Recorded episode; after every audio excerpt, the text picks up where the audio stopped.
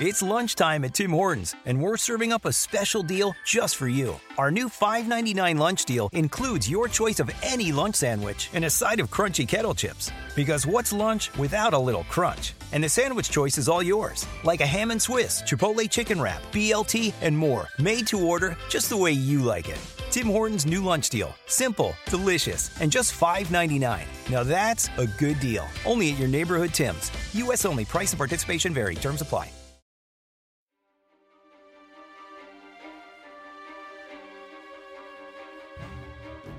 From the wilderness of Kodiak Island, Alaska, this is Murder and Mystery in the Last Frontier with your host, Robin Barefield.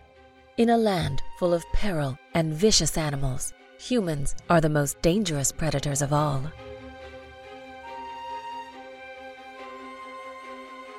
Welcome to Murder and Mystery in the Last Frontier. My name is Robin Barefield, and I am broadcasting from the heart of the Kodiak National Wildlife Refuge on Kodiak Island in Alaska. Beginning this month, I plan to do something different with my podcast episodes. I have been releasing an episode once every three weeks, but I plan to increase it to two episodes a month. One episode will be new, and the other is one I will bring you from the archives. I covered many of Alaska's most famous crimes and infamous criminals in my first podcast when my audience numbers were low, so I plan to dust them off, re-edit, or re-record them if necessary, and release them again. I hope you enjoy these episodes, and I hope to attract new listeners. Thank you so much for listening.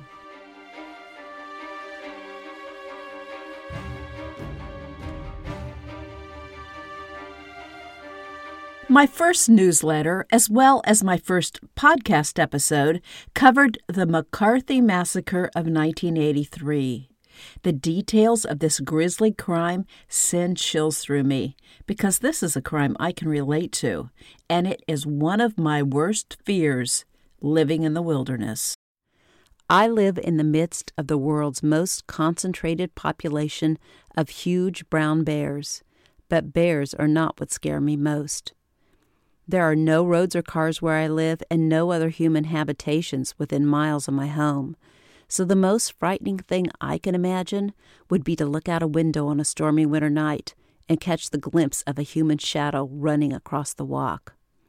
A few times hunters camping in the area and in need of our help have knocked on our door late at night, and while we were happy to assist them, I realized there was no one we could call for help if the visitors threatened us.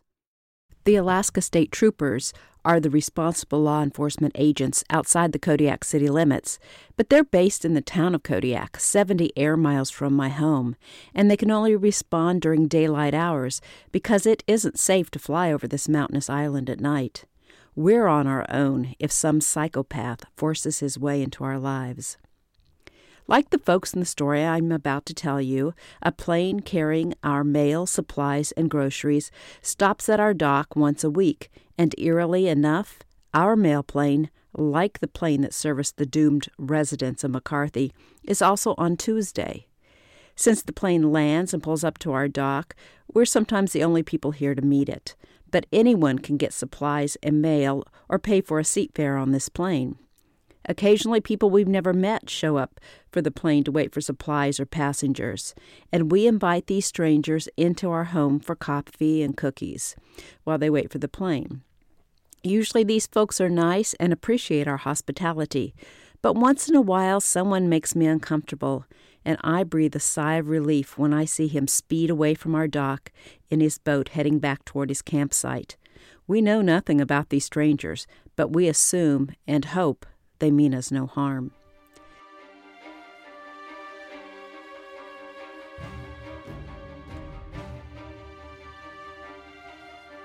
In nineteen eighty-three, Les and Flo Hegland's home in McCarthy, Alaska, was the gathering spot where the twenty-two residents of the Kennecott-McCarthy area could wait for the weekly mail plane. The Heglands lived near the small airstrip where the plane landed, and not only did they offer their hospitality, but they went so far as to build an addition onto their front porch where they would leave uncollected mail and groceries so that the nearby residents could drop by at their convenience to pick up their freight. Tuesday, March first, nineteen eighty-three, was Mail Day for the residents of the McCarthy area.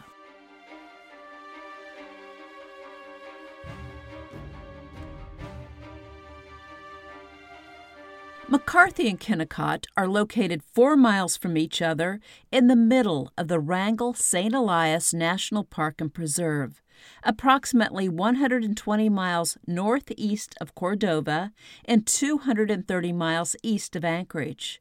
Wrangell-Saint Elias encompasses an area about the size of West Virginia, with four mountain ranges converging in the park. The temperature fluctuates from fifty degrees below zero in the winter to ninety degrees in the summer, and annual snowfall averages fifty-two inches. At the turn of the twentieth century, the richest concentration of copper ever unearthed was found in the mountains above Kennecott.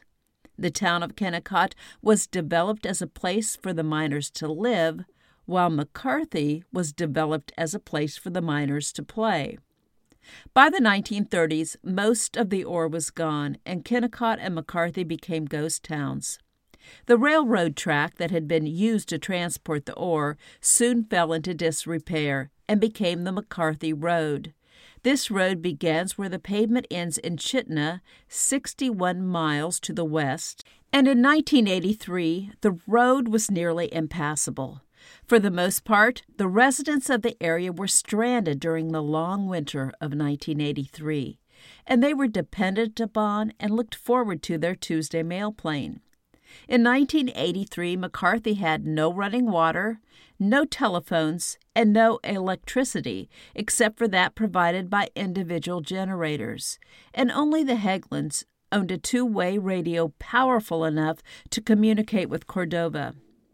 The independent souls that called this remote area home had very little contact with the outside world, so the weekly gathering to wait for the mail plane was a way to share news, and the mail plane pilot was an important link to the outside world.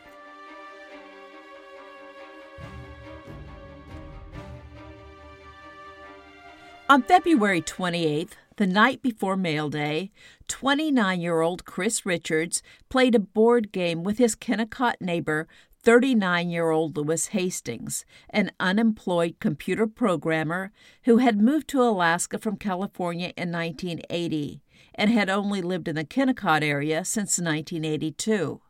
According to Richards, the evening was unremarkable. The following morning, as Richards cooked breakfast, Hastings appeared at his front door. Richards assumed Hastings was on his way to meet the mail plane, and he pushed open the door, invited Hastings in for coffee, and then continued cooking his meal. A moment later, Richards felt something strike his right cheek, shattering his glasses. He immediately ducked his head and then felt an object hit his head. He turned toward Hastings and saw him walking toward him with his rifle held high, ready to fire again. Richards grabbed Hastings and they began to struggle, while Richards screamed at the other man to stop. Hastings said, "Look, you're already dead. If you'll just quit fighting, I'll make it easy for you." Richards grabbed a knife from the sink and stabbed Hastings in the left upper chest and right leg. Richards then fled the cabin into the waist-deep snow, wearing only one sock, one slipper, a T-shirt, and light corduroy pants. While Hastings fired shots at him, Richards fought his way three-quarters of a mile up a steep hill to an unoccupied cabin, where he found boots, a parka, and snowshoes. He then staggered one-tenth of a mile to the southwest to the cabin of Tim and Amy Nash, who had just gotten married on Christmas Day and had only returned to the Kennecott area two weeks earlier. The Nashes bandaged Richards' wounds while he told them what had happened. since Hastings appeared to be heading toward McCarthy, where the area residents would soon be gathering to meet the mail plane. Richards and the Nashes decided to arm themselves and go to the runway to warn the others about Hastings.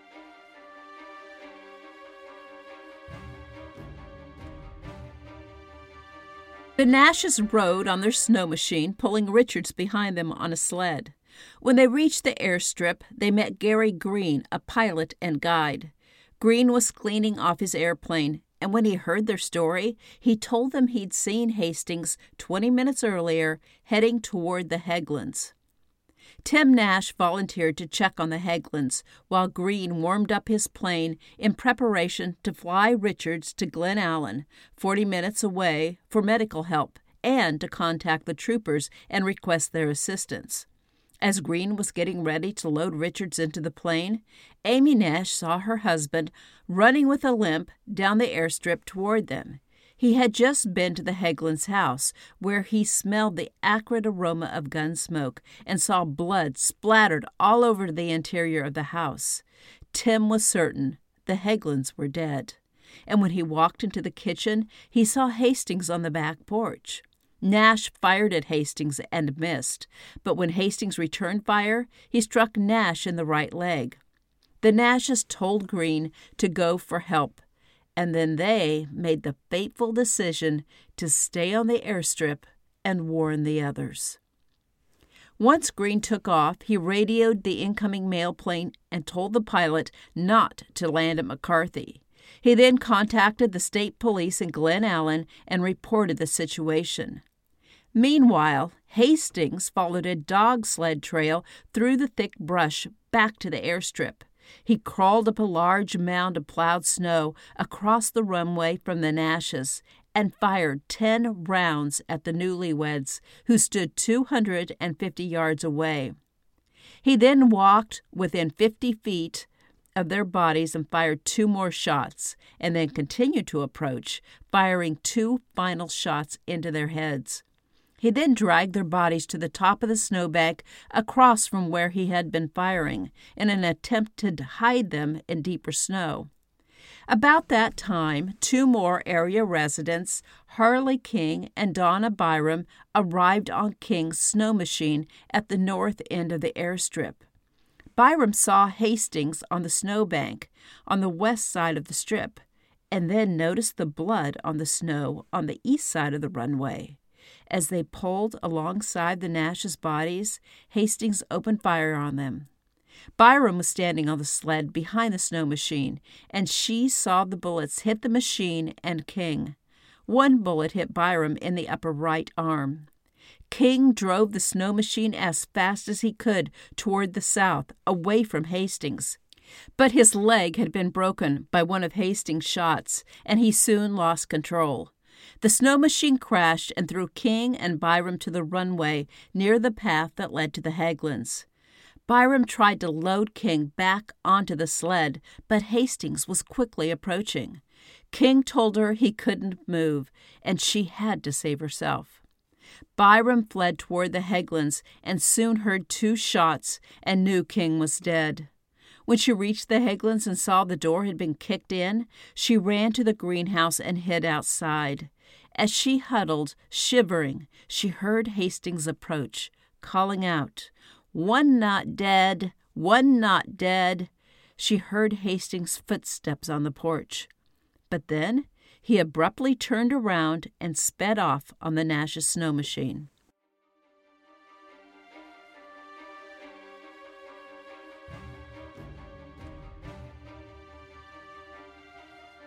Let me take a quick break. In addition to writing articles on murder and mystery in Alaska, I also write Alaska wilderness mystery novels.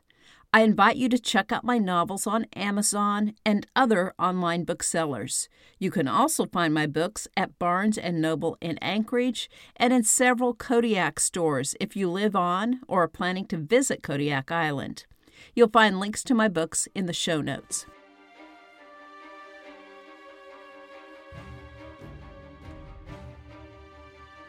Hastings headed west on the McCarthy Road, where the troopers from Glennallen easily intercepted him by helicopter.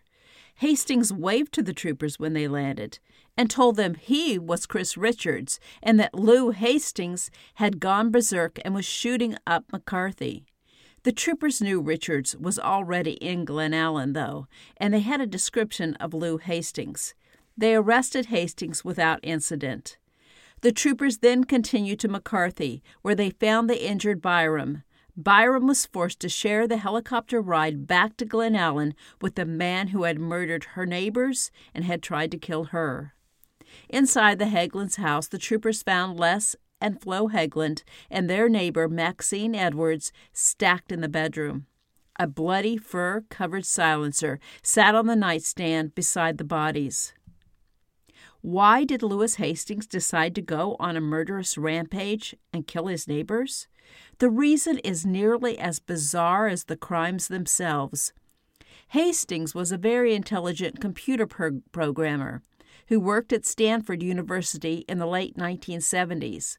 But like many people who moved to Alaska, he left the overdeveloped area where he lived and worked with dreams of starting a new life in the unspoiled wilderness of Alaska. At first, he and his wife settled in Anchorage, and he started a computer service business out of his house. But by nineteen eighty-two, his business and marriage were failing, and he began to spend more and more time at his cabin in Kennecott. Alaska's economy was booming in nineteen eighty-three due to the construction of the Trans-Alaska Oil Pipeline that carries oil from Prudhoe Bay south to the Port of Valdez on Prince William Sound. The state was flush with money, and development was in high gear. Hastings hated the pipeline, and he felt the construction boom would ruin the lifestyle he had dreamed of. It became his mission to destroy the pipeline. His convoluted plan was to kill anyone who showed up to meet the Tuesday mail plane. Next, he would kill the mail plane pilot and steal the plane. He then planned to fly to a pump station near the pipeline about eighty miles west of McCarthy, where he would land and rig the plane to take off again without him in it. Next, he would steal a fuel truck and ram the pipeline while shooting at it. The action would badly damage the pipeline, and he hoped that the oil would congeal in the cold winter temperatures and not do too much environmental damage. He then believed the fuel truck would burst into flames and char his body beyond recognition. He hoped people would think he had been murdered in McCarthy with the other residents, and his family would never know he was a murderer who committed suicide in the end.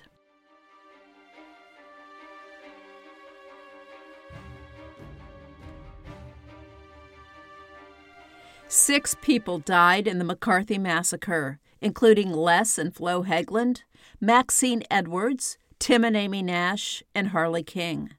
Chris Richards and Donna Byram were injured. As a sad addendum to this tragic story, Chris Richards, who most people considered a hero who had saved more residents from being killed that fateful day, died when his Kennecott cabin burned down one week before Christmas in two thousand one. Many who knew Richards said that Hastings had finally claimed his seventh victim.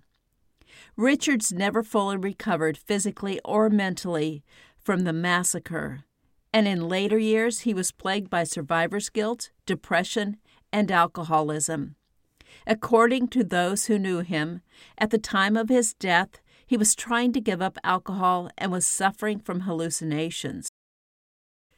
The McCarthy-Kennecott area is now a popular tourist destination, but like most remote areas in Alaska, the crowds leave in September, and only a few hardy individuals choose to live in such a desolate wilderness in the winter. Most of these people cherish their solitude, but they often must depend upon and trust each other to survive the long, cold winter. For the folks of the McCarthy area, it was not easy for them to trust their neighbors again after that horrible Tuesday in March nineteen eighty-three.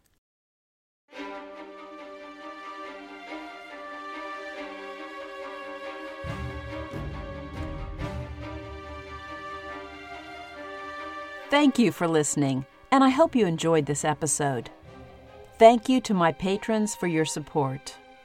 Check out the show notes for more information on how you can support this podcast and unlock extra episodes by joining the Last Frontier Club. If you haven't already done it, be sure to join the Murder and Mystery in the Last Frontier Facebook group and chat about the podcast. I'll see you soon for the next episode of Murder and Mystery in the Last Frontier.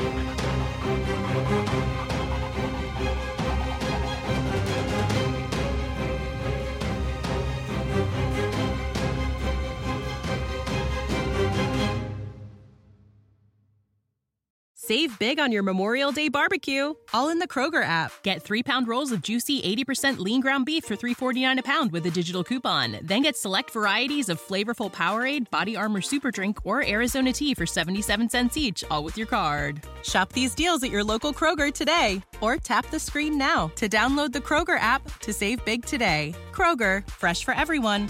Prices and product availability subject to change. Restrictions apply. See site for details.